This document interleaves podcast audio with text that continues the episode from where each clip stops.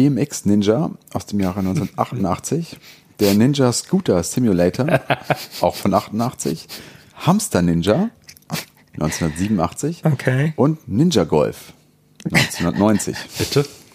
Also echt. Ewig gestern. Der Podcast über Retro-Spiele und Popkultur, Vergangenes und aktuell gebliebenes.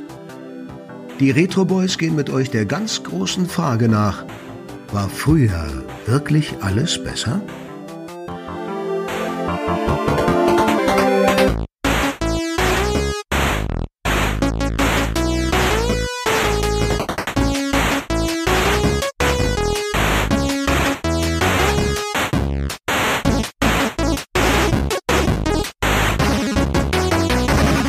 Herzlich willkommen, guten Morgen, guten Tag, guten Abend, gute Nacht an den Empfangsgeräten daheim und unterwegs. Die Retro Boys sind äh, nicht nur ewig gestern, sondern auch jetzt wieder dabei. Ich bin Philippe.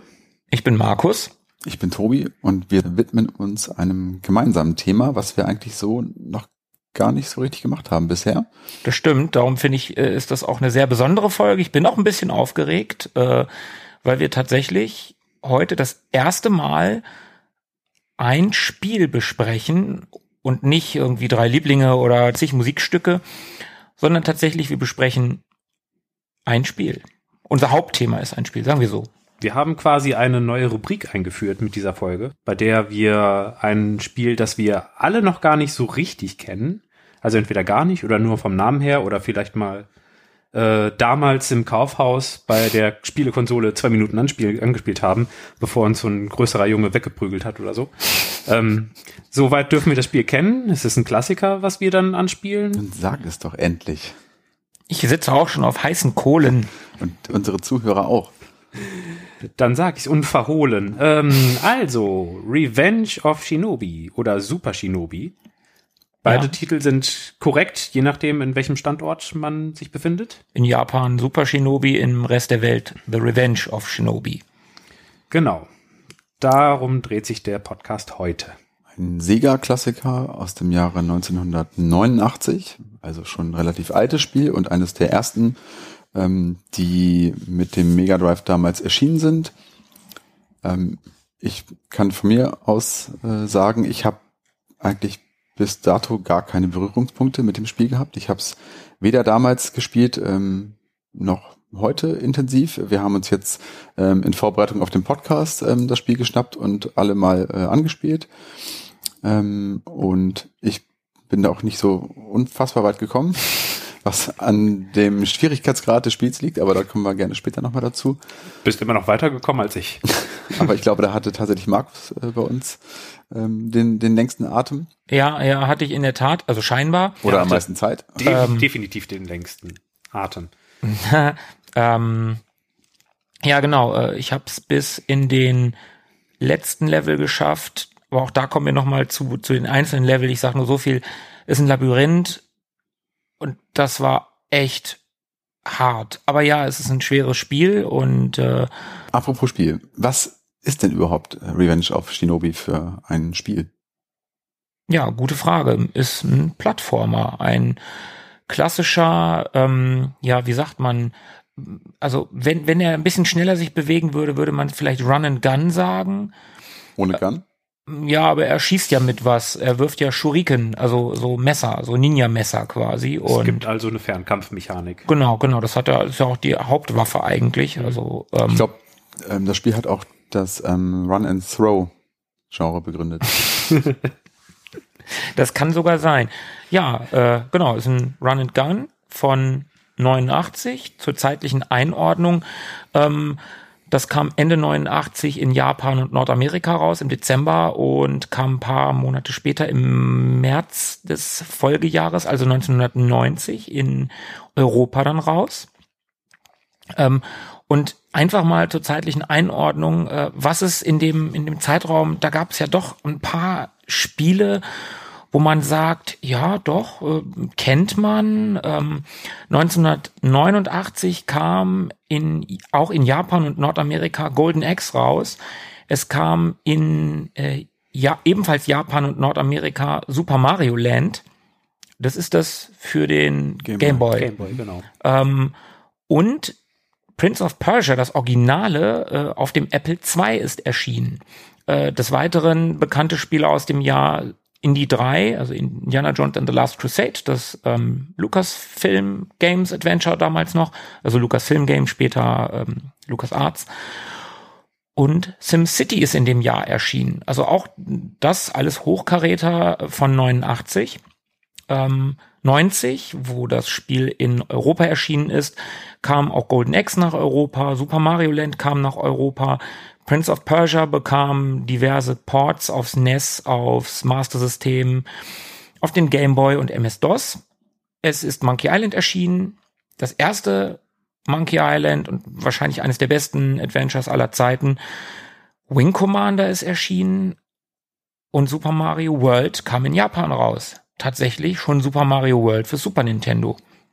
Okay, also befindet sich ähm, das Spiel tatsächlich ja in guter, illustrer Gesellschaft, Definitiv. wenn man das so hört. In der echt ein paar ordentliche Klopper dabei. Ähm, ich habe mir tatsächlich noch mal ein bisschen spezifischer ähm, die Landschaft der, ich nenne sie mal Ninja Games äh, dieser Tage angeschaut. Äh, und auch da gibt's tatsächlich ein paar Highlights, die man kennen sollte. Ähm, da wären zum Beispiel, wenn auch 1987 schon erschienen, ähm, die oder der erste Teil der Reihe The Last Ninja.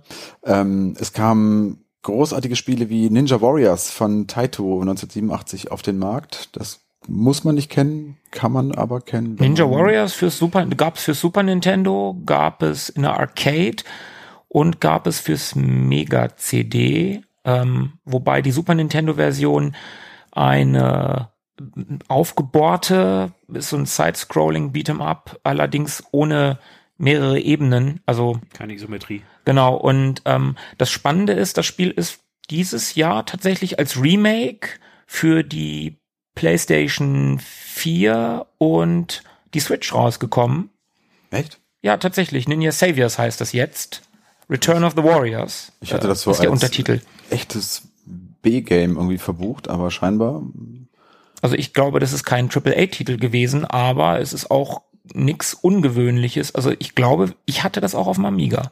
Okay. Ähm, ja. Egal. Egal, wir schweifen ab. Ähm, ein Jahr später kam dann auch noch Alex Kidd in Shinobi World äh, heraus.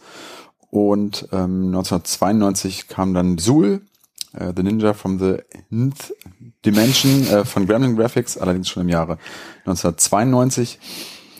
Und ich habe tatsächlich noch ein paar echte Perlen äh, gefunden, die ich zumindest überhaupt nicht kannte. Ihr vermutlich auch nicht.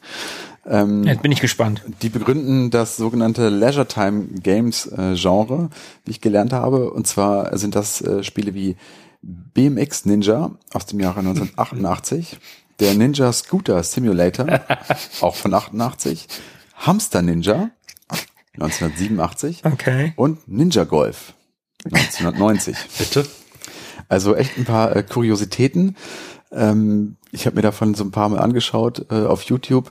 Ähm, das ist wirklich relativ äh, absurd. Ähm, also- Ninja Golf. Genau, also Ninja Golf ist das äh, ist eines der äh, Spiele, die ich mir tatsächlich äh, ähm, ein bisschen länger angeschaut habe. Und da ist es wirklich so, du spielst da eben einen, einen Ninja, der ähm, auf dem Golfplatz steht und seinen Abschlag macht und auf dem Weg äh, zu seinem Ball äh, begegnet er allerhand ähm, ja, illustren äh, Figürchen, äh, Maulwürfen, die aus dem Boden kommen oder irgendwelchen Vögeln, die da vorbeifliegen, gegen die er dann kämpfen muss. Und äh, dann muss er eben, wenn er an seinem Ball angekommen ist, den nächsten Abschlag machen. Und auf dem Grün angekommen äh, hat er es dann mit einem, ja, so eine Art Bossgegner zu tun, äh, den er dann in so einem ja, epischen Kampf bezwingen muss. Also wirklich absurd. Ähm, Also aber, ist, ist das ja. so eine so eine Art, ähm, kann ich mir das vorstellen, eine Mischung aus früher Golfsimulation und Plattformer?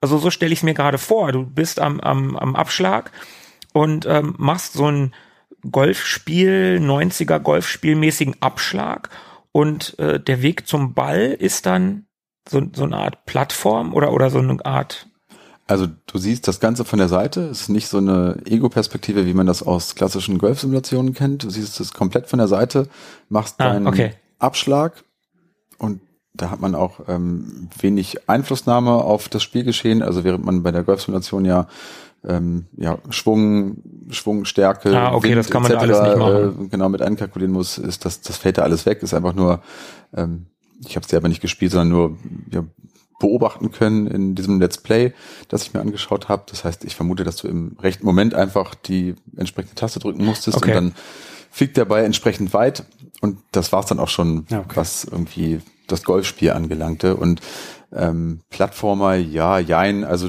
du bewegst dich da auf linearem Weg auf deinen, ähm, ja, auf deinen äh, in die Ferne gespielten Ball zu und ähm, hast da aber keine ähm, ja, keine Plattform im eigentlichen Sinne. Okay. Du musst dort nicht springen oder irgendwie groß Geschicklichkeit äh, äh, beweisen, sondern einfach nur ja, Gegner äh, ähm, ausweich, Gegnern ausweichen oder eben ähm, wie sagt man? Plätten. Ja, also glaub- entweder Gegnern ausweichen oder sie halt ähm, ja, vernichten.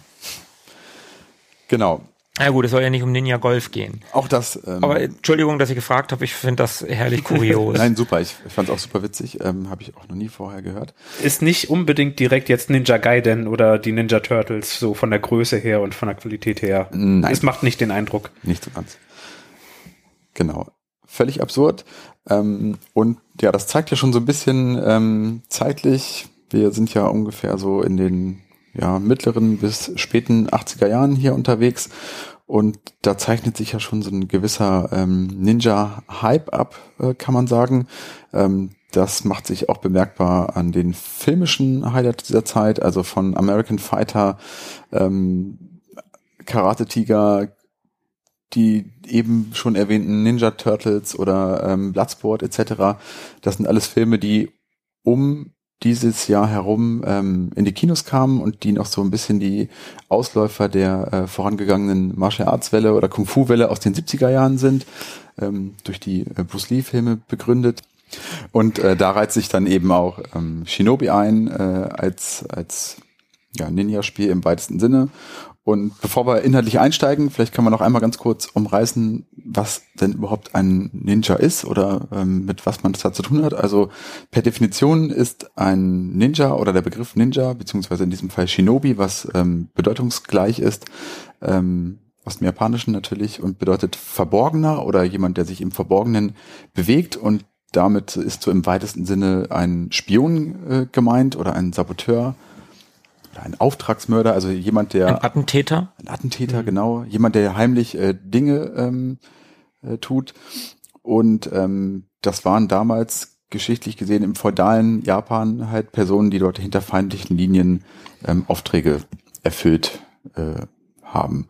Und ähm, ja, durch diese ganzen Spiele und Filme wurde das Bild hier in den Westen hinein so ein bisschen verzerrt. Also das heißt, die ähm, schwarz gekleidete Tötungsmaschine, die man dort in Filmen natürlich sieht, ähm, hat es so wahrscheinlich in der Form nie gegeben. Oft ist es ja so, dass in diesen Filmen Ninjas als ja, als als als Armee auftauchen, also als ein nie abreißender Strom von ähm, allen äh, an gleich aussehenden Ninja-Soldaten, die irgendwie dann dem Protagonisten zusetzen.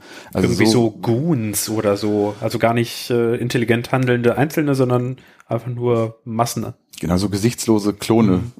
im weitesten Sinne irgendwie.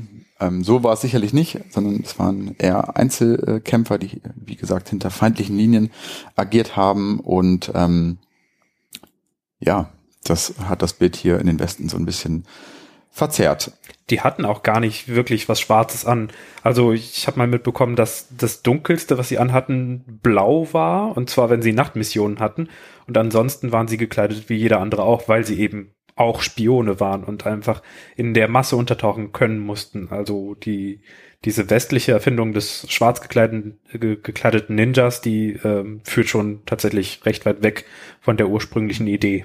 Aber funktioniert natürlich ziemlich gut. Also Sieht schwarz cool aus. gekleidete, ähm, maskierte Typen irgendwie, die gut kämpfen können und ordentlich Waffen dabei haben. Das zieht natürlich. Genau, schwarze Klamotten, äh, nur die Augen zu sehen, das ist ja auch schon ziemlich fies, das sieht gemein aus und äh, das ist ja auch so ein Bild, was, was, äh, wie du schon sagtest, dieses Zerrbild, der böse Ninja und der ähm, ehrenvolle Samurai, das ist hier in, in im Westen, ne, wie du gesagt hast, schon so ein, so ein Zerrbild.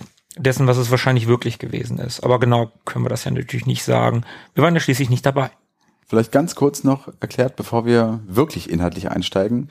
Ähm, in Shinobi oder in The Revenge of Shinobi ist übrigens der zweite Teil der Reihe. Es gibt insgesamt viele. Viele. es gibt viele Teile, äh, das ist zumindest der zweite. Äh, es geht darum, äh, wir schlüpfen in die Rolle von Joe Musashi, einem Ninja-Meister, einem, einem Shinobi, äh, der im Prinzip Rache nehmen möchte am Tod seines Senseis und der seine von der Organisation Neo Seed entführten Freundin Naoko. Ich glaube Verlobte. Verlobte, Freundin, ja, ich glaube auch Verlobte. Äh, zumindest ist die äh, entführt worden von dieser teuflischen heimtückischen Organisation und die gilt es in diesem Spiel zu befreien. Und die Organisation zu zerschlagen. Und äh, Neosit heißt die Organ Organisation ja auch, weil im ersten Spiel, das nur Shinobi heißt, äh, ist die böse Organisation, gegen die man kämpft, nämlich Seed. Also Z-E-E-D. Seed. Und äh, da war der Joe nicht ganz, ähm, naja, er hat es vielleicht nicht ganz zu Ende gebracht und hat irgendwas übergelassen, also gab es irgendwie Neosid. Genau, drei Jahre nach diesem ersten Teil ähm, spielt die Handlung. Genau, der erste Teil ist von 87 und kam erst in die Arcades, nur auch das kurz zur Einordnung, ähm, und ist auf dem Master-System definitiv portiert gewesen. Da habe ich es auch gespielt und ähm, ja, The Revenge of Shinobi war dann ein sehr frühes Spiel für das Mega Drive. Das Spiel ist von Noriyoshi Oba. Mhm. Genau, der war der Produzent, glaube ich, ne? Produzent ja, war es. Produzent. Genau, den mag man schon mal gehört haben, vor allem im Zusammenhang mit ähm, dem späteren Streets of Rage, was seine zweite Arbeit gewesen ist nach Shinobi, wenn ich mich nicht irre. Aber nicht für Sega. Nee, bei Sega hat er vorher direkt äh, vor The Revenge of Shinobi hat er Wonderboy in Monsterland gemacht fürs Master System, was äh, ein ziemlich gutes Spiel ist und was auch ein ziemlicher Hit war. Aber ähm, so ein Referenztitel von Sega für die neue Konsole zu machen und das so einem jungen damals noch jungen Typen, der gerade mal eine Erfahrung mit einem richtigen Spiel hatte. Mhm. Das war schon eine Aufgabe. Das war tatsächlich sein erstes Spiel, Wonderboy in Monsterland. Der kam da direkt frisch von der Uni und hatte eigentlich Wirtschaft und Handel studiert. Also hatte eigentlich noch gar nicht so richtig den Bezug zum Spielen. Genau, und dann hat er Revenge of Shinobi gemacht und ähm, ist da auch anders rangegangen weil Shinobi noch ein Arcade-Spiel gewesen ist, so ein klassisches Arcade-Spiel, brutal schwer, äh, One-Hit-Death. Also, ne, du wirst von irgendwas getroffen, bist sofort tot. Und das ist ja bei The Revenge of Shinobi tatsächlich nicht der Fall. Du hast ja eine Lebensleiste, du hast ja einen Balken. Und ähm, das ist ja nun dadurch schon, ja, ich will nicht leichter sagen, weil das Spiel ist ja trotzdem brutal schwer, aber ähm, du kannst halt mal getroffen werden. Das ist nicht so schlimm. Ne? Und man findet auch in den Kisten, die überall rumstehen, Herzen, unter anderem. Ähm, und kann, du kannst dadurch deine Lebensleiste ja auch wieder auffüllen. Insofern ähm, ist das schon, die sind halt anders an das Spiel rangegangen. Das ist halt kein Arcade-Spiel mehr. Die haben sich schon die Gedanken gemacht darüber, dass es kein Arcade-Spiel ist, sondern für eine Heimkonsole produziert wird. Das ist schon bemerkenswert. Im Interview hat er auch, hat das genauso benannt. Also, ob man jetzt 100 Yen in eine, in einen Spielautomaten reinschmeißt oder ob man äh, 6000 Yen für ein Spiel ausgibt, da ist ein Unterschied, wie lange man äh, Unterhaltung erwartet. Und diese Unterhaltung muss dann eben auch austariert sein im Schwierigkeitsgrad. Und das hat er ganz, ganz explizit benannt. Auch eben zum Beispiel mit der Lebensleiste, dass er die benutzt hat, um den Schwierigkeitsgrad fein zu tunen. Ah, okay, spannend, spannend. Und jetzt sind wir ja schon inhaltlich mittendrin. Ähm, das Spiel besteht insgesamt aus acht Stages. Ja. Die jeweils nochmal äh, aufgeteilt sind in ähm, zwei Unterlevel. Ja. Und, eine, und ein Bosslevel. Genau, und ein Bosslevel. Ähm, in diesem besagten ersten Level bewegt man sich im Prinzip durch so ein, ja, durch so eine dörfliche Landschaft, ein, so ein japanisches Dorf. So eine ländliche Provinz mit mit Reishütten, also Reispapierhütten und, und Bambuswäldchen. Ähm, der erste Level heißt tatsächlich auch äh, Ibaraki Province Japan.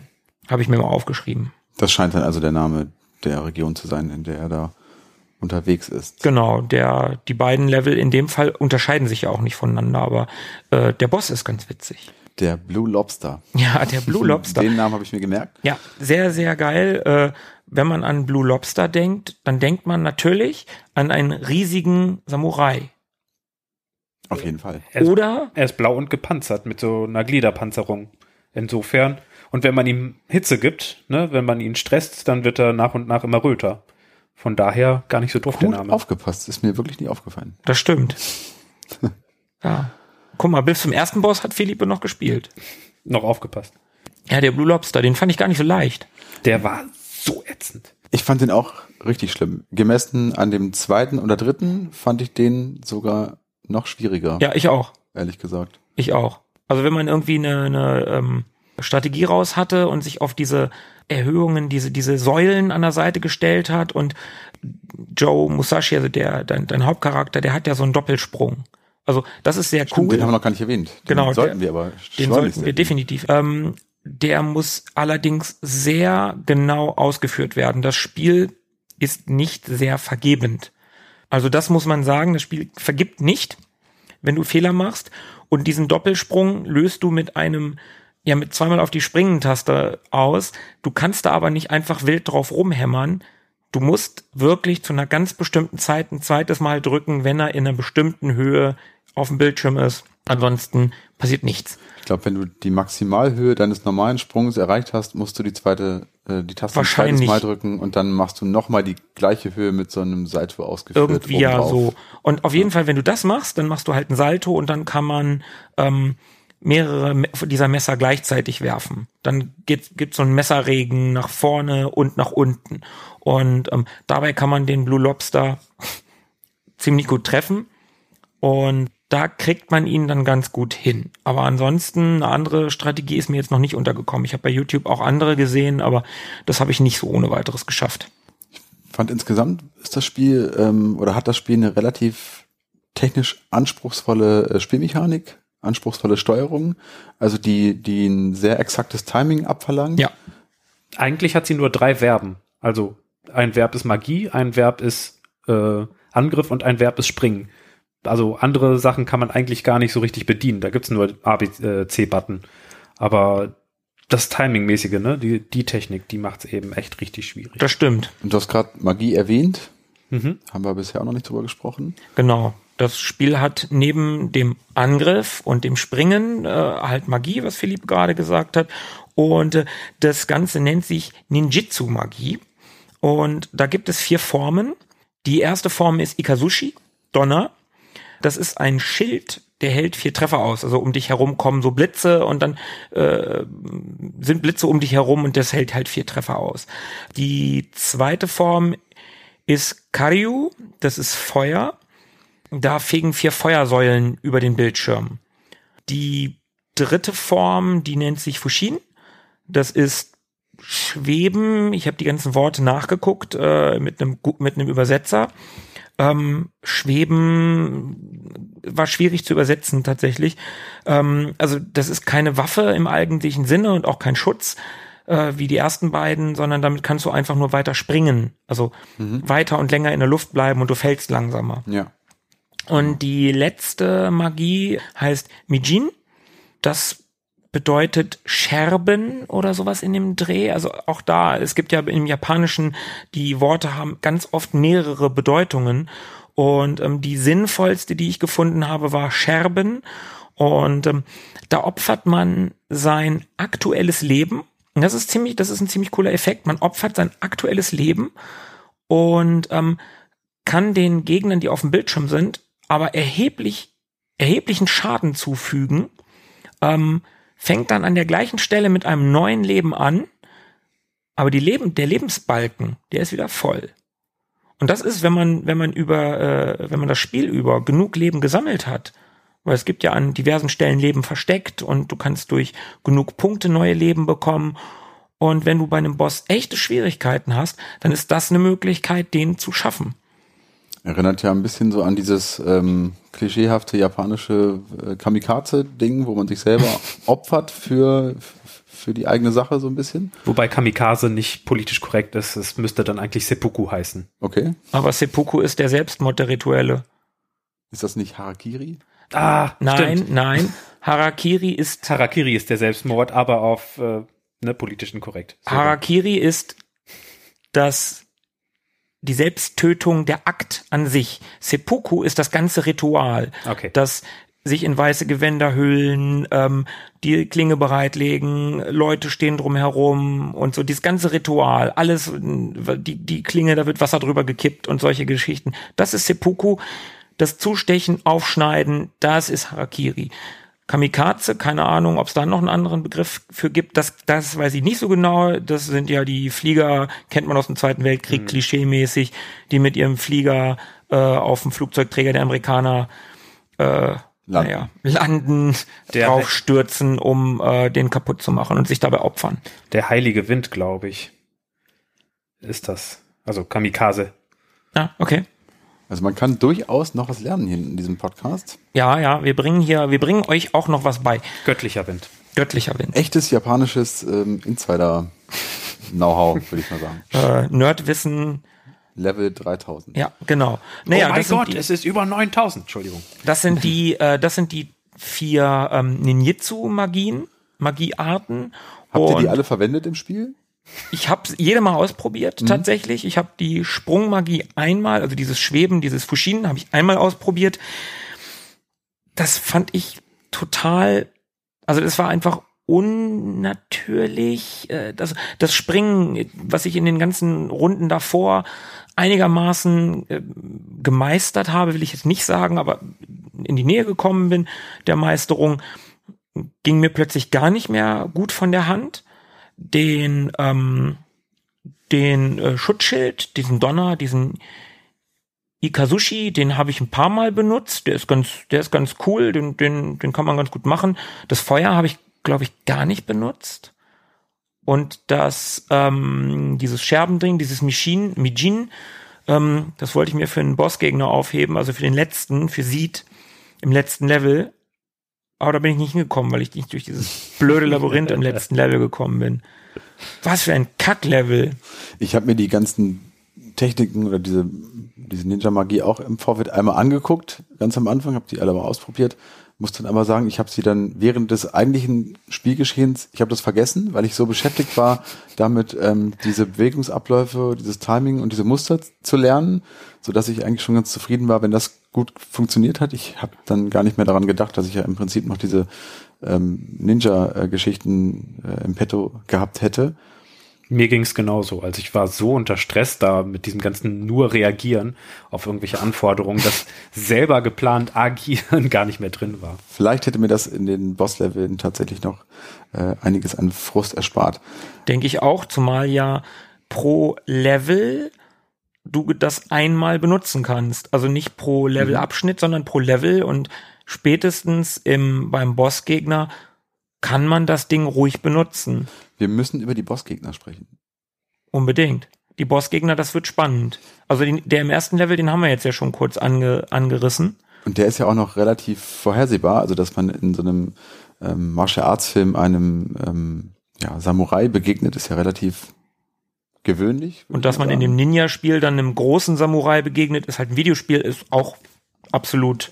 Was aber in den darauffolgenden äh, Endboss-Leveln passiert, ist so ein bisschen kurios. Ja, Im zweiten geht's noch, finde ich. Der zweite Bossgegner ähm, ist ja in dieser Disco, nachdem man, nachdem man durch Tokio, also erst kommt ja im zweiten Level dieses, dieser Wasserfall äh, Level und dann ist man in Tokio unterwegs. Der Wasserfall, der ja, der extremes Timing äh, mir abverlangt hat. Ja, ja, ah, tut er, tut er absolut. Sehr schwer. Dann, wie gesagt, Tokio und dann bist du in so einer Art Disco und dann kommt ein, ein gelber Ninja, der aber ganz viele Schatten hinter sich herzieht. Oder nein, es ist ein Schatten-Ninja, der ganz viele, ich weiß es nicht mehr genau. Wisst ihr, wen ich meine? Und das Spannende was, was ich bei der Recherche rausgefunden habe, das Nachfolgespiel zu The Revenge of Shinobi, ich weiß nicht, in welcher Reihenfolge die rausgekommen sind. Also the Revenge of Shinobi hatte einen dritten Teil, Shinobi 3, Return of the Ninja Master, aber es gab auf Mega Drive noch einen weiteren Teil und der hieß Shadow Dancer. Da spielt man auch nicht Joe Musashi, im dritten Teil schon, aber in dem in Shadow Dancer nicht, aber der Bossgegner im zweiten Level heißt Shadow Dancer. Und wenn man diesen Namen weiß und diesen Level spielt oder diesen Bossgegner bekämpft, dann ist dieser Name total logisch, weil der in der Disco ganz viele Schatten hinter sich herzieht. Der tanzt jetzt nicht, aber der springt total wild herum. Unter stroboskopischem Licht quasi mit Genau, ganz vielen genau. Schatten. Ja.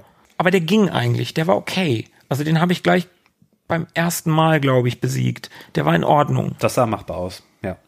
Also und wirklich spannend. Ja, danach kommt man zu einer Militärbasis. Der Level war ganz gut, würde ich sagen. Ähm, Eine interessante Idee mit den zwei Ebenen vor und hinter dem Zaun. genau, das war ganz cool, wo man mit einem Doppelsprung vor und hinter den Zaun immer musste.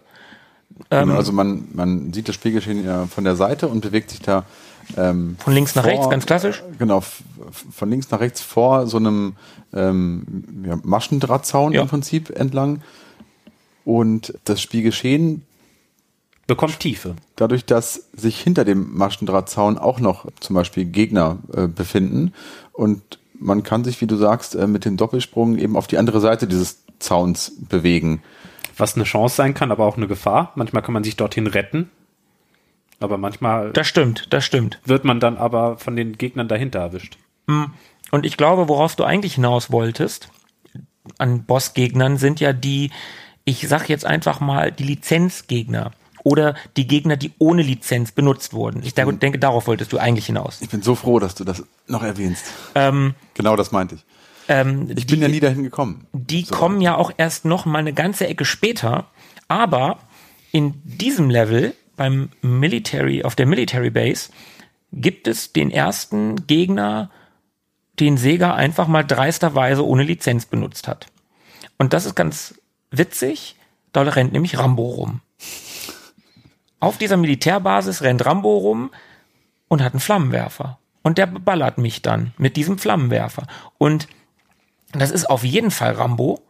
Also sowas von klar, das ist halt ein, der hat ein, ich weiß gar nicht, hat er einen freien Oberkörper oder hat er so ein, so ein Ich glaube, er hat Oliv, so einen Tanktop an. in so ein, so ein olivgrünes Unterhemd, glaube ich, hat er an, ähm, hat halt so eine, so eine Matte und ein rotes Stirnband. Und man könnte jetzt natürlich sagen, ja, okay, ist halt Zufall. Aber Sega hat dieses Spiel in mehreren Inkarnationen rausgebracht.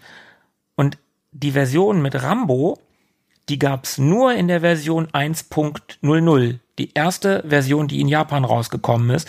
Ab Version 1.01 gab's diesen Rambo nicht mehr. Da haben sie dem nämlich eine Glatze verpasst. Also ist es definitiv Rambo. In vorauseilendem Gehorsam, be bevor Stallone kommt und den einmal die, die Mütze poliert, nein, die Glatze poliert mit der Mütze, ähm, haben sie das lieber rausgelöscht, ja. Also das ist schon bemerkenswert und äh, ich habe jetzt tatsächlich ähm, nochmal die japanische Variante gespielt und es ist sowas von Rambo. Und das ist schon ganz geil, wenn, wenn du auf dieser Militärbasis bist und dann kämpfst du gegen Rambo. Du bist ein Ninja und kämpfst gegen Rambo. Das ist äh, total albern, aber irgendwie auch geil. Aber warum? Was macht er da? weiß ich nicht. Vielleicht hat Colonel Troutman irgendwie gesagt, hier, da kommt so ein, so ein Asiate, ähm, du warst doch in Vietnam, du hast doch Angst vor denen, mach den mal tot. Oder so. Man weiß es nicht. Der hat Ein Asiate namens Joe. Ein, äh, Joe ist ein typisch asiatischer Name. Übrigens, Joe heißt auch der Protagonist in der Reihe American Fighter, der auch ähm, zufälligerweise Ninja ist. Joe Armstrong. Das stimmt, hast du recht. Übrigens heißt die Filmreihe nur in Deutschland oder nur in Europa American Fighter. Eigentlich heißt die American Ninja. Ja. Ist die mit Dudikoff? Ja, das ist Michael Dudikoff, sehr richtig. Die ersten beiden äh, Teile sind mit Dudikoff, ähm, ab dem dritten ist es mit dem David Bradley heißt er, genau. Übrigens allesamt, wie alle Filme dieser Zeit von Canon Films produziert. dem dem Qualitäts äh, ähm, äh, Produktionsstudio der 80er und frühen Canon 90er Films Jahre. machen wir auch mal einen Podcast. Ähm, Oh ja. ja, genau. Äh, also das ist der ähm, Rambo. Rambo, genau. Rambo auf der Militärbasis. Der ähm, Gegner, der Bossgegner ist aber gar nicht so spannend. Das ist nämlich dieser Supercomputer. Genau, Rambo ist nicht der Bossgegner. Genau, Rambo ist nicht der Bossgegner. Der Bossgegner ist nämlich ein ähm, Supercomputer, also so, ein, so, ein, so, ein, so eine Art, was ist das, ein Crane Panzer? von den Turtles. Und da drin ähm, ist ein Gehirn in einem Glas. Also ein ein Gehirn in einem Einmachglas ist in so einer Art Panzer, also nicht so ein, so ein Panzer im Sinne von Schießen, sondern so ein Panzer im Sinne von Panzerschrank. Der geht ab und zu auf und dann muss man dieses Gehirn angreifen. Wäre eigentlich nicht so das Problem, wenn dieses Gehirn nicht zwei Laser kontrollieren würde, die von der Decke schießen Sehr niederträchtig. sehr niederträchtig. Den Gegner fand ich aber auch gar nicht so schwer. Der ist halt, der fordert nur Geduld, weil diesen diesen Lasern kann man relativ einfach ausweichen. Man muss halt nur die ganze Zeit seine genau wie das Spiel äh, musst du dieser deine eigene Pattern in dem Moment haben und der musst du folgen und zwar die ganze Zeit und dann kannst du den auch ohne Probleme besiegen. Mit Geduld und Disziplin kriegt man das schon hin. Ja. Genau, genau, absolut. Bis in genau diesen Level bin ich auch äh, vorgedrungen und ich fand in allen Boss-Stages ähm, den Gegner auf den ersten Blick irrsinnig schwierig und kompliziert. Das sah ganz, ganz äh, schlimm aus. Also die, dieses, äh, diese Bewegungsabfolge, die der äh, Gegner dort hinlegt, die fand ich auf den ersten Blick unheimlich ähm, schwer nachzuvollziehen, aber ist richtig, wenn man da erstmal dieses ähm, Pattern für sich erschlossen hat, dann ist es eigentlich nur noch eine reine Geduldsfrage oder eine, eine, eine Fleißfrage. Ja, in dem Fall tatsächlich. Also es gibt so Gegner, und ähm, ja, die richtigen äh, Knöpfe äh, zur rechten Zeit drücken. genau. Ach so. Genau. Der vierte Level heißt dann Detroit. Und da ist man auf einem Schrottplatz unterwegs. Da sind so Autowracks und äh, so zusammengedrückte und ähm, da sind dann auch wieder die Militärgegner. Und ähm, da ist der Bossgegner, und jetzt wird's langsam äh, spannend. Da ist der Bossgegner nämlich der Terminator. Aber Wo nicht, John J. nur, Rambo ist, kann der Terminator nicht weit sein. aber nicht nur der Terminator. Nee, der wird nämlich bei Beschuss grün. Das sieht dann nämlich so aus, als wenn es der Hulk wäre. Aber, aber es ist, der hat halt einen Bürstenschnitt und eine Sonnenbrille auf. Und wenn man ihn besiegt, dann platzt die grüne Haut ab und darunter ist ein Endoskelett. Ein metallisches, glänzendes Endoskelett. Genau, das ist eindeutig der Terminator. Und der hat es übrigens, um dem vorzugreifen, bis heute geschafft zu überleben. Den gibt's immer noch. Alles andere an Lizenzverletzungen oder auch Nichtverletzungen, wenn sie die Lizenz, die Lizenz hatten, ist über kurz oder lang aus dem Spiel rausgeflogen, wie Rambo ab Version 1.01. Ähm, der Terminator hat es bis zum Schluss geschafft. Bis heute. Was war bloß mit diesen Entwicklern los? Das ist total krass. Ja, gut, die hatten, ähm, die haben ein Spiel gemacht und äh, Einflüsse von allem, was damals auch in der japanischen Popkultur irgendwie, was die geil fanden halt, ne? Ja. Stelle ich mir jetzt einfach mal vor. Da hat Yoshinori Oba auch im Interview ein bisschen erzählt, dass er versucht hat, das Spiel möglichst an den westlichen Geschmack anzu, äh, anzupassen. Also, dass er gar nicht so im traditionellen Sinne so japanisch bleiben wollte, sondern wirklich so ein bisschen sich so weit es ging hinüber biedern oder lehnen wollte, so dass es äh, umso west- westlicher rüberkam. Also es war das erste Mal, dass er mit dem Gedanken auch rangegangen ist. So erklärt sich vielleicht auch so ein bisschen dieser, äh, der Vorname Joe. Könnte Auch sein, ja. Eher ungewöhnlich, so dieser Mix aus äh, amerikanischem Vornamen und japanischem Nachnamen. Das könnte tatsächlich sein. Ähm, genau das soll er ja auch, ähm, habe ich mal gehört, gelesen, ähm, zu dem Komponisten, zu dem wir sicherlich später auch nochmal genauer kommen, äh, Yuzo Koshiro gesagt haben, mach einen Soundtrack, mach was du willst, aber kein Klischee Japano-Gedudel. Mhm. Ne, so, das passt ja irgendwie zu dem, was du gerade gesagt hast. Ja, Ist ihm gelungen, Total. bis auf einem Stück. Komm mal, drauf, komm mal zu. Kommen wir noch zu. Okay. Ähm, ja, genau. Jetzt machen wir die, die restlichen ähm, Level, muss ich sagen, habe ich nur einmal bespielt. Ähm, der nächste Level heißt Area Code 818. Ähm, da ist man auf einem Zug unterwegs und dieser Zug ist dann auch der Endgegner. Der, das Dach wird unter Strom gesetzt und da sind Geschütze drauf auf dem Turm und auf dem Zug. auf dieser äh, Lok und die muss man halt abballern, diese Geschütze. Snowpiercer. Ähm, dann kommen wir, äh, Tobi hat's angedeutet, nach Chinatown. Und ähm, da wird's auch interessant.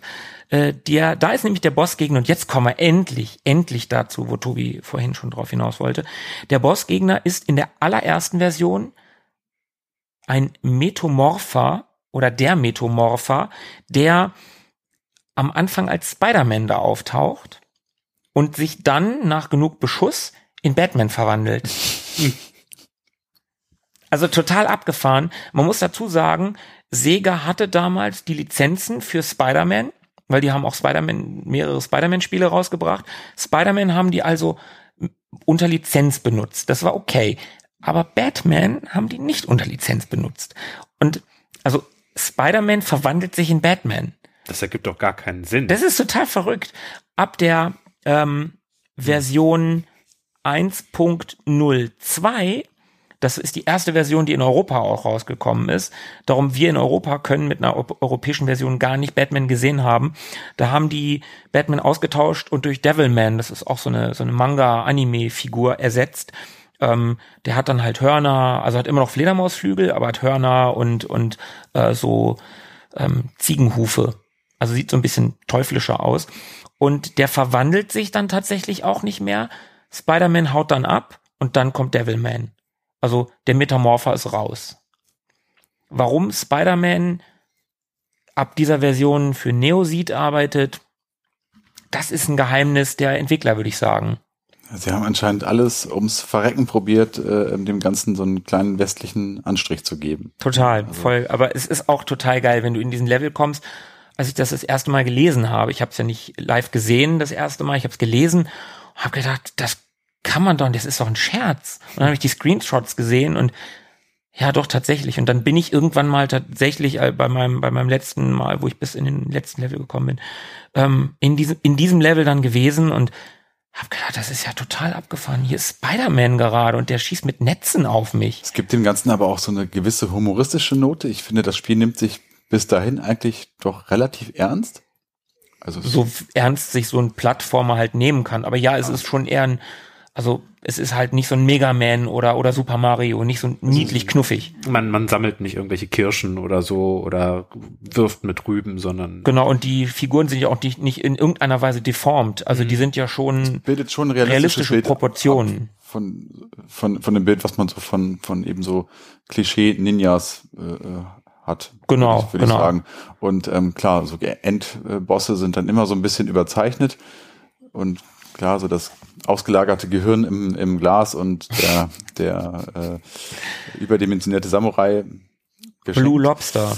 Aber ähm, ab dem Zeitpunkt, äh, wo dann tatsächlich ähm, dieses Superhelden-Ding äh, mit reinkommt, wird es ja durchaus so ein bisschen obskur, augenzwinkernd obskur. Ich finde, das fällt bei Rambo und dem Terminator fällt noch gar nicht so auf, weil es einfach menschliche Gestalten sind, ja, da, ja, du hast recht, du hast recht. So könnte ja theoretisch auch, äh, oder, oder so, so könnten ja theoretisch auch andere Menschen rumlaufen.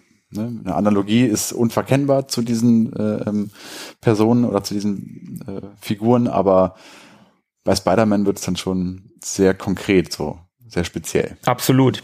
Da wollte der Metamorpher wahrscheinlich nur irritieren. So, Wahrscheinlich. Ne? Oh, auch. Was das für einer? Das ist doch der freundliche Nachbar, der immer bin, zur Hilfe eilt. Ja. Ja. Und nee, auch, ist er doch nicht. Auch ein Ninja kann ja irgendwie mal Comics gelesen haben, hm. so als Kind. Auch ein japanischer Ninja. Und der kennt die dann und denkt, ach, die sind ja eigentlich ganz nett. Ja, guter ja, Gedanke. Könnte so gewesen sein. Wahrscheinlich ist es so gewesen. Ähm, vorletzter Level, Level 7, New York. Habe ich ehrlich gesagt keine echten Erinnerungen dran. Ich weiß nicht mehr, wie der aussah. Ist auch egal. Äh, Bossgegner da sind wir wieder bei einem, ist Godzilla. Okay, wenigstens was Japanisches. Wenigstens was Japanisches, aber natürlich ist er in New York unterwegs. Er hat vielleicht, äh, da haben die von äh, Sega vielleicht Roland Emmerich äh, zu verholfen. Da ist ja Godzilla auch in New York gewesen. Hm, ja. Ist das nicht die falsche Küste? Nein. Okay. Naja, doch. Also du müsstest einmal quer rüber. Ja, aber ist doch der Godzilla damals. Durch den. Panama-Kanal, das muss doch aufgefallen sein. Ja, weiß ich doch nicht, wie der da hingekommen ist. Der war auf jeden Fall in New York. ich, ich fordere einen Prequel Godzilla Panama. Ja, okay, das ist okay. Ähm, Godzilla haben sie dann, ach ja, äh, bevor da, äh, Spider-Man ist mittlerweile übrigens auch nicht mehr Spider-Man in den aktuellen Spielen, sondern den haben sie rosa gemacht. Die Lizenz ging auch da verloren. Die, die Lizenz ist ausgelaufen und dann ist er halt rosa geworden. Ähm, klar, rosa. Verwandelt sich aber immer noch in Devilman. Ähm, Godzilla ist jetzt mittlerweile ein Dinosaurier-Skelett. Immer noch irgendwie grob mit der Form von Godzilla, aber es ist ein Skelett und du siehst die Innereien. Mhm. Und dann haben wir den letzten Level. Den habe ich gesehen. Das ist so ein Labyrinth mit Türen. Ähm, total krass. Du gehst in eine Tür rein, kommst halt woanders wieder raus. Und es hat alles so überhaupt kein, also gefühlt, ich habe da kein, kein Muster erkennen können. Ich habe es nicht geschafft, da ein Muster zu finden. Und dann halt dieses Level irgendwie zu beenden und dann zum endgültigen Boss sieht, der ziert auch das westliche Cover und ähm, ist dann so ein Kabuki-Typ, hat lange Haare und ähm, mit denen schlägt er nach Joe Musashi, wirft mit den Haaren nach ihm, während im Hintergrund ein riesiger Felsbrocken runterkommt, so nach und nach. Und äh, deine, wie heißt sie noch? Naoko. Naoko, danke, ich kann mir den Namen einfach nicht merken, äh, zu zerquetschen droht.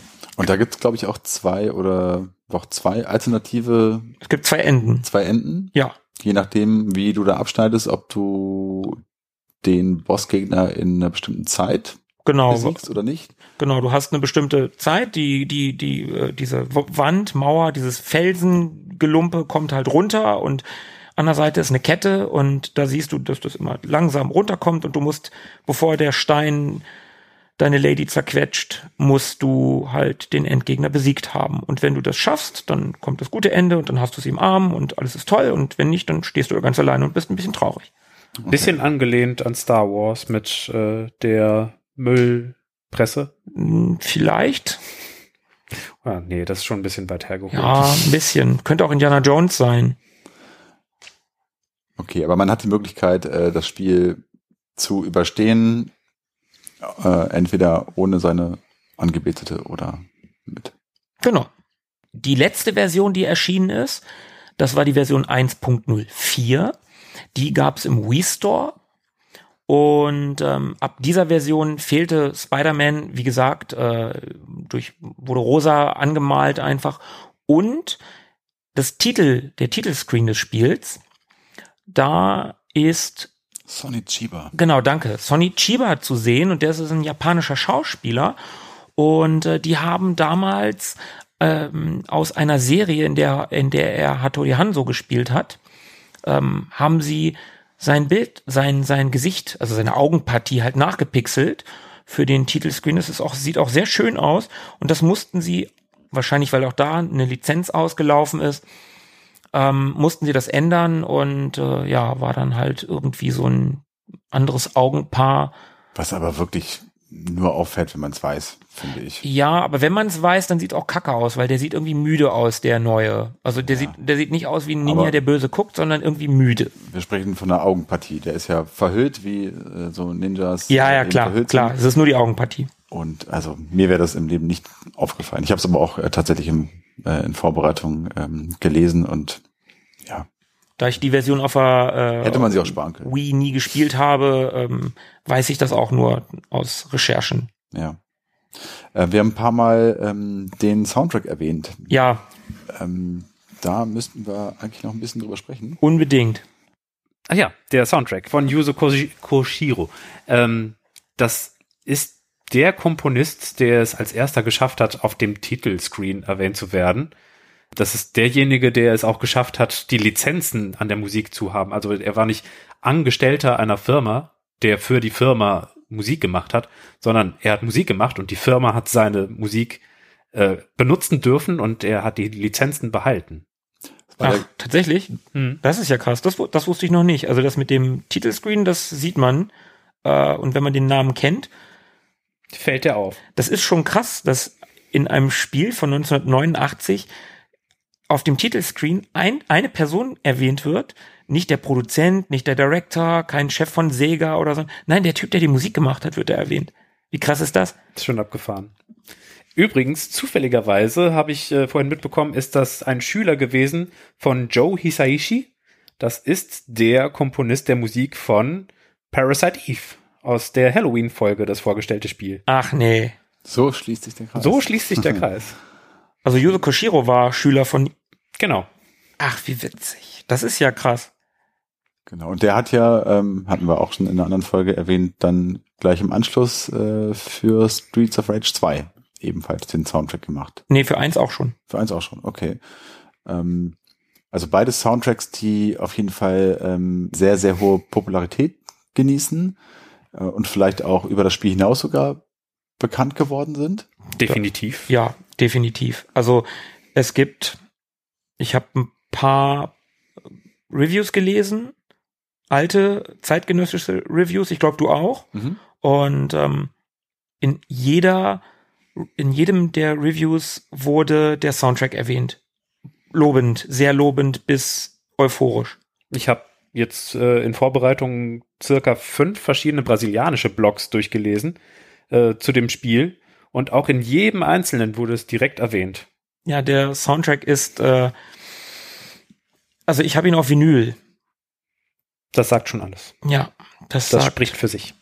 das sagt einiges. Also das ist ein fantastischer Soundtrack, den man auch wirklich von einem Track abgesehen komplett durchhören kann.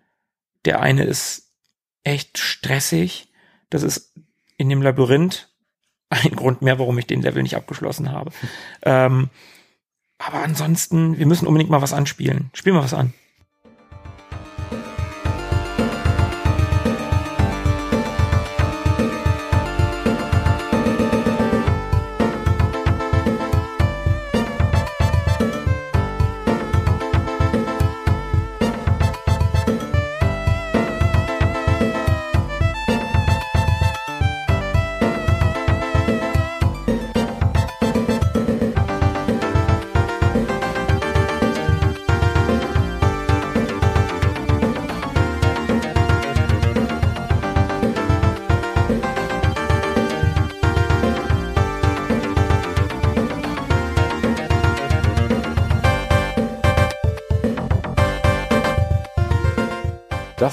The Shinobi, der Titel aus dem ersten Level.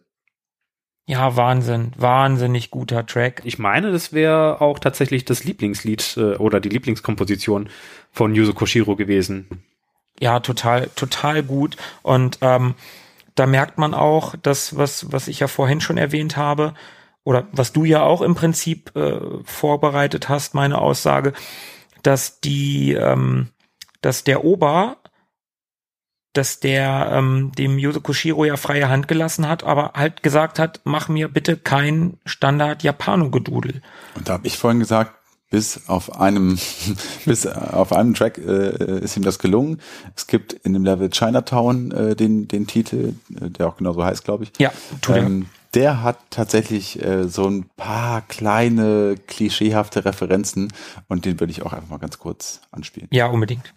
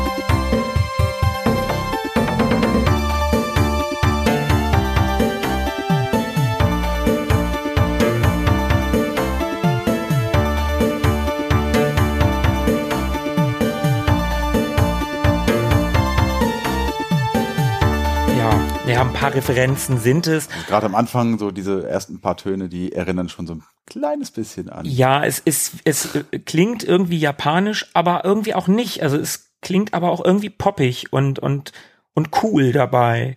Also, weißt du, was ich meine? Also das, das ist schon, das ist schon ein sehr, sehr gutes Stück. Ähm, gefällt mir auch sehr gut, habe ich auch tatsächlich, wenn ich den Soundtrack höre, das ist auch eines der Stücke, die ich immer wieder im Ohr habe. Ich könnte auch nicht sagen, ob ich den Soundtrack von The Revenge of Shinobi oder den von Streets of Rage 2 besser finde. Also ich finde die beide fantastisch. Die haben beide fantastische Stücke. Und man merkt auch The Revenge of Shinobi an, dass Kushiro halt schon Fan von damals zeitgenössischer Musik war. Der hat Dance-Musik gehört, der hat Popmusik damals gehört, der hat MTV rauf und runter geguckt. Ähm, Prince und Madonna hat er extra erwähnt, so das war die Musik, die ihn auch mit beeinflusst hat. ach ja? Ja. Okay. Also der, der hat, glaube ich, auch so ein bisschen gefeixt und äh, sich gefreut, dass er den Kindern daheim äh, nicht hier Bubblegum-Pop-mäßig irgendwelche quietschsüßen Videospielmelodien gebracht hat, sondern Hausmusik. Da, da sitzt dein, dein Kind vor der Konsole und äh, bekommt erstmal Hausmusik auf die Ohren. Wobei, bei einem Ninja-Spiel, bei dem man ständig Leute mit einem Messer abwirft, äh, sollte das jetzt auch nicht so wild sein, dass jetzt äh, solche kulturellen Einflüsse stattfinden. Aber äh, da hat er trotzdem irgendwie so sich gedacht, ja, da, das ziehe ich mal durch. Diese, dieses Einreißen von Genre oder Vorstellungsmauern. Ja, und gerade Bubblegum-Musik können die Japaner ja verdammt gut. Hm. Ein Zitat aus einem Review, aus einer Review, äh, das ich gelesen habe, war, dass äh, Yuzo Koshiro es geschafft hat, aus den zehn Kanälen des Mega Drive eine kleine Diskothek zu machen. Das war tatsächlich so der Wortlaut. Ja, großartiger Soundtrack. Äh, Die Powerplay ähm, von März 1990 äh, sagt, es hat schon einen Grund, warum im Titelbild extra ein Copyright-Vermerk für die Musik steht. Die Musik ist derart fantastisch, stilvoll und abwechslungsreich, dass ich mich wundere, warum der Komponist nicht zur Popmusik abwandert. Dem ist, glaube ich, wenig hinzuzufügen. Höchstens noch ein Stück. Okay, eins, eins können wir noch. Eins können wir noch. Na los.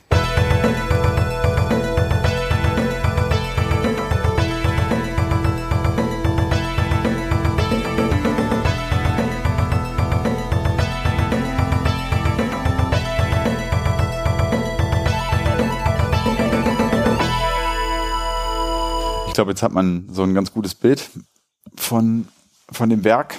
Ja, wir haben eingangs gesagt, wir kannten das Spiel bis vor kurzem alle nicht oder nicht wirklich und haben es ähm, intensiv ähm, erst ähm, vor kurzem gespielt.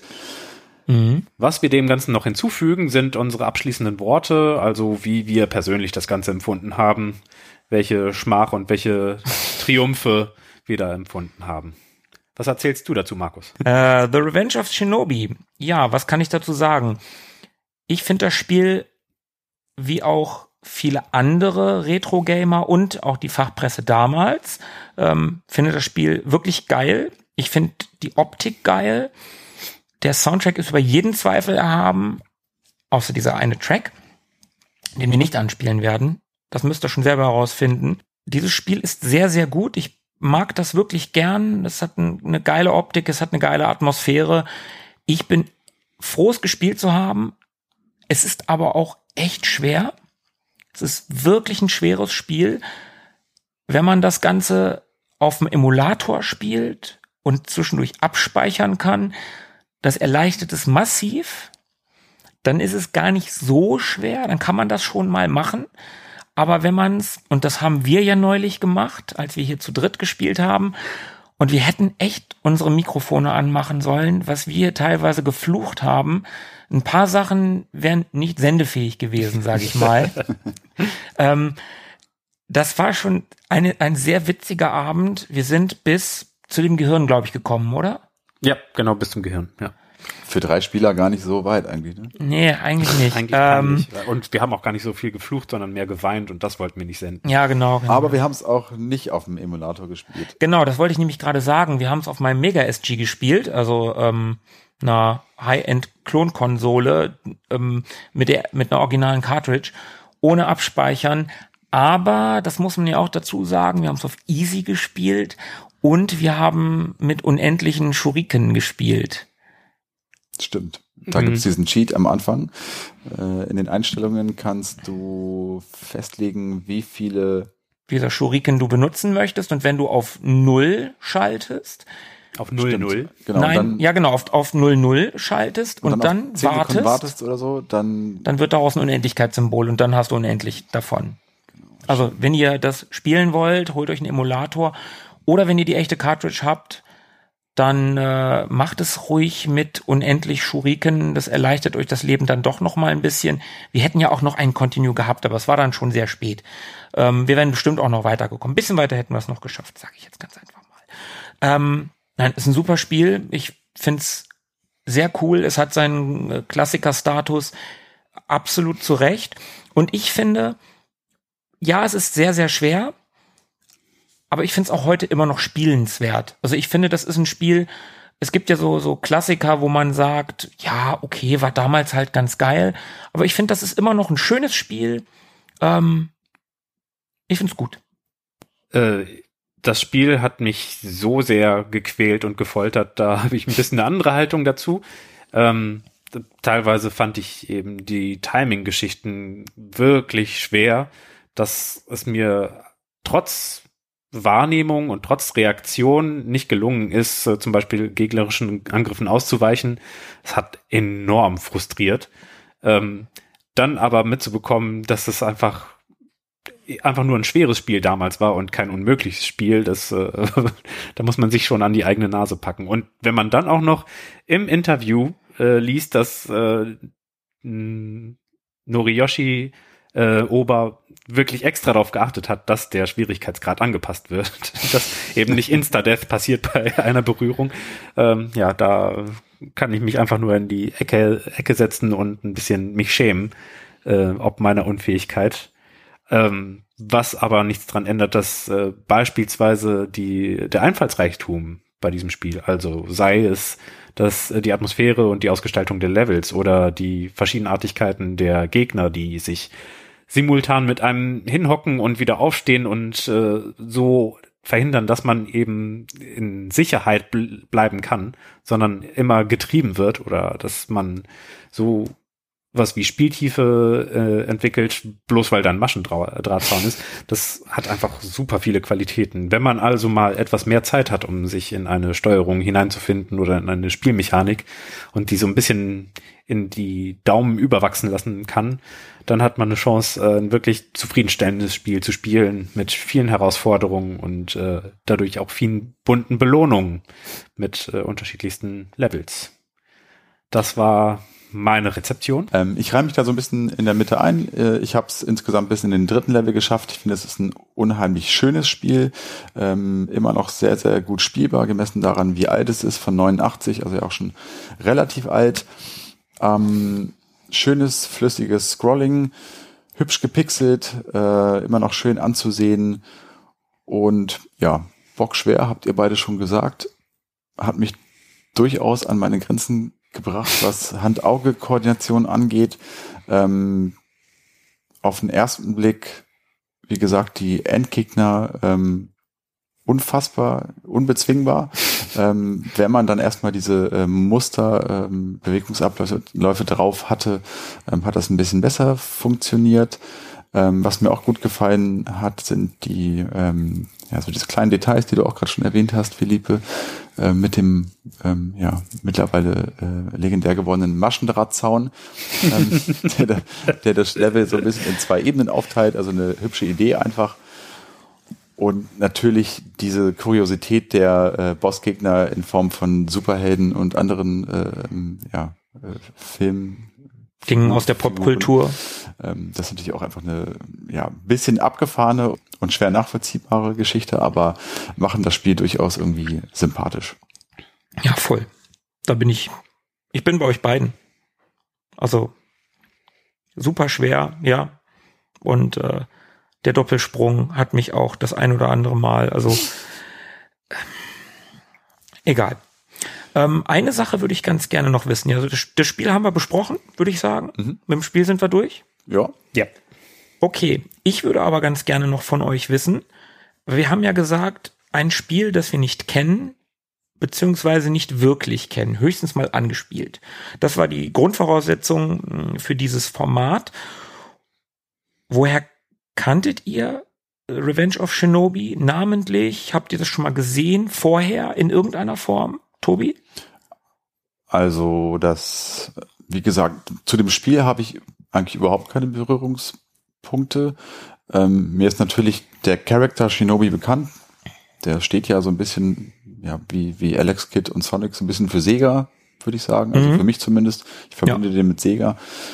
Und ich kann mich an den ersten Teil schemenhaft erinnern. Da habe ich, ähm, also muss ewig her sein, irgendwann mal den ersten Teil gespielt.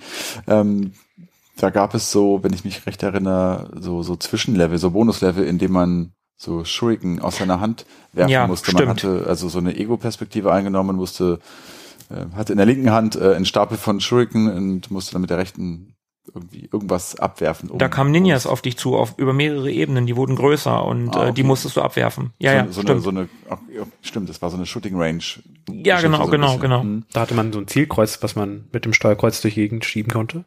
Das mag sein, das weiß ich nicht mehr. Ob es ein Zielkreuz war, weiß ich nicht. Wäre irgendwie unpassend für Ninja, aber wahrscheinlich. Aber das ist so zumindest die einzige äh, gespielte Erinnerung, die ich daran habe. Ansonsten eigentlich gar keine. Also äh, Revenge of Shinobi war tatsächlich erst jetzt. Genau, das habe ich wirklich zum allerersten Mal gespielt. Jetzt vor einigen Wochen. Krass. Philippe? War bei mir genauso. Also ich kannte Shinobi aus den Arcades. Also man läuft dann dran vorbei und sieht eben diese, ähm, diese Shuriken-Wurfsequenzen im- in der Demo laufen oder so. Oder man hat im, im Kaufhaus ähm, vielleicht mal so eine Demo davon irgendwo gesehen und das war's dann auch schon. Ich glaube, ein Kumpel hatte das mal bei sich zu Hause rumstehen. Bin mir aber nicht sicher. Und das ist auch schon ewig her. Also zählt gar nicht wirklich als Kontakt. der, der erste richtige Kontakt war im Rahmen von ewig gestern. Okay, dann steche ich als einziger ein bisschen raus. Ich habe es im Kaufhaus gespielt. Philippe Oh, cool. hat's. Philippe hat's ganz am Anfang schon mal irgendwie, äh, ich weiß nicht, ob ich es dir schon mal erzählt habe, vielleicht war es auch unwissend. Ähm, hast du die, hast du genau das schon mal gesagt, äh, dass man es vielleicht nur im Kaufhaus, Kaufhaus gespielt hat? Ähm, bei mir war es tatsächlich so. Ich habe es äh, damals noch bei Horten an der Marktkirche. Alle Hannoveraner werden wissen, wo das ist. Alle älteren Hannoveraner. Ähm, da habe ich es noch gespielt ähm, im Kaufhaus. Ich kann mich da irgendwie in meiner Erinnerung war das relativ schummerig da in der Ecke und ähm, der Fernseher war sehr hell. In meiner Erinnerung äh, war der war der nicht besonders hell eingestellt, aber weil es da halt in dieser Ecke so schummerig war. Und da habe ich den ersten Level von The Revenge of Shinobi gespielt und fand das auch schon sehr geil, bin aber schon damals mit der Steuerung halt überhaupt nicht klargekommen. Und äh, ja, ich weiß nicht, ob ein größeres Kind war, was mich, äh, was mich weggeprügelt hat, oder ob ich einfach gedacht habe, äh, nee, das ist ja total peinlich, ich lose hier total ab. Muss aber ja irgendwie 90, 91 schon gewesen sein, ne, in der Zeit. Also ähm, ist lange her und seitdem allerhöchstens mal irgendwo auf einem Emulator angespielt, wenn überhaupt. Also der Name immer ein Begriff gewesen, aber nie richtig gespielt, jetzt zum allerersten Mal und äh, war schon war schon ein Erlebnis. Na super, eine echte Kaufhauserfahrung. Ja, eine echte Kaufhauserfahrung, absolut. Sehr cool. Ja, damals standen tatsächlich ja noch überall in Kaufhäusern Fernseher rum mit, mit Konsolen. Gibt es das eigentlich noch heutzutage? Vereinzelt gibt's das schon noch, ja. Also dann gibt's auch mal sowas wie äh, Rennspielsessel und, und, und äh, Lenker, Stimmt. die aufgebaut werden. Das habe ich letztens irgendwann mal gesehen. Aber im Zuge dessen, dass das gar nicht mehr so doll beworben werden muss, dass man sich äh, über Let's Plays und so schon damit äh, befassen kann, ohne dass man ins Hau Kaufhaus geht oder dass man Demos runterladen kann, scheint das ein bisschen aus der Mode zu sein. Ja, doch, stimmt. Ja, klar. In äh, diversen Saturns und Co. stehen schon noch manchmal Automaten rum, also nee, Videospielkonsolen, aktuelle. Aber irgendwie die Hälfte der Male, wenn ich daran vorbeigehe, sind die irgendwie aus. Ja.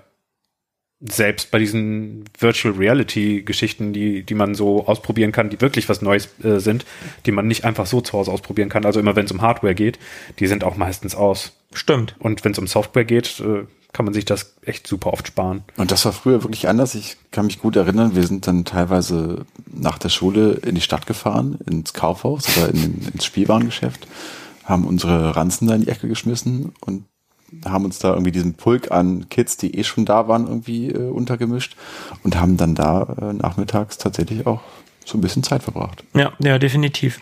Was es da alles für Halterungen gegeben hat, die alle passgenau waren, in die genau ein Gameboy reinpasste oder genau ein Game Gear Ja. oder genau der Controller für ein Mega Drive oder so. Das waren dann auch immer, immer dieselben Kinder da. Also da gab es natürlich diesen einen, der es total drauf hatte, der scheinbar jeden Tag stundenlang da war. So der Resident dort, dem äh, da äh, nichts vormachen konnte. Der King of the Hill. Ja. Genau. Kinder im Kaufhaus. Aber das war eigentlich, ja, war, war witzig. Gibt's gar nicht mehr heute so. Hat sich das Spiel heimlich gekauft, zu Hause geübt und trotzdem ins Kaufhaus gestellt, um anzugeben, weil er keine Freunde hatte. Das ist eine sehr traurige Geschichte. Ja. Wer weiß, was aus ihm geworden ist. Wer weiß das schon? Okay, bleibt uns vielleicht abschließend, diesmal wirklich abschließend, nochmal kurz uns die Frage zu stellen. War früher wirklich alles besser? Hm, eine sehr gute Frage. Also Kaufhäuser waren früher definitiv besser. Ähm, Videospiele nicht besser, aber anders. Also Revenge of Shinobi würde es heute in der Form so nicht mehr geben. Da wären mehr Continues oder irgendwie Rücksetzpunkte oder solche Sachen. Das wäre heute einfacher. Mm, Es gäbe auch nicht, nicht diese Abgedrehtheit. Also Tenchu auf der PlayStation 1 zum Beispiel war ja tatsächlich so ein, so ein Attentäter, äh. Und das war viel, viel traditioneller und blieb sehr viel mehr im Stil und hatte keine Godzillas und war in New York oder hatte Terminators. Also in der Hinsicht ist die Kreativität der Spiele damals besser gewesen an manchen Stellen. Die haben einfach mal alles ausloten können und mussten nicht das äh, Budget eines AAA-Spiels wieder reinholen, sondern konnten einfach mal ein bisschen mehr machen. Das war dann schon besser. Stimmt, das war besser. Hast du recht. Der künstliche oder halbkünstliche hohe Schwierigkeitsgrad muss nicht besser gewesen sein, wäre mein Fazit, um einmal was Gutes und einmal was Schlechtes zu haben. Gefällt mir. Wie ist es bei Tobi? Ähm, ich kann sagen, dass in diesem Fall früher einiges besser war. Zum Beispiel gab es noch viel mehr Ninja-Merchandise. in den guten alten 80ern gab es mehr Ninjas. Und das ist ja erstmal gut. Mehr Ninjas ist erstmal gut. Ist erstmal gut. Das ist so wie mehr Pizza. Ist auch mal erstmal gut. Und Ja. Ninjas und Pizza, da denken wir natürlich an die Ninja Turtles. Oh, stimmt. Und die sind ja super gut. das stimmt. Genau, ja, mehr Ninjas und ja, die Kaufhäuser haben mir auch besser gefallen. Punkt. Na gut, dann haben wir es für heute. Vielen Dank fürs Zuhören. Ja, ich danke auch fürs Zuhören bei dieser ersten Einzelspielfolge. Wir haben dann doch über mehrere andere Spiele gesprochen. Und äh, mal gucken, was wir als nächstes machen. Auch eine echte Gruppenarbeit diesmal. Ja, das machen wir wieder. Freuen wir uns auf nächstes Mal. Bis dahin. Bis dahin. Bleibt am Drücker. Ciao. Mögen die Retro Boys mit euch sein. Immer.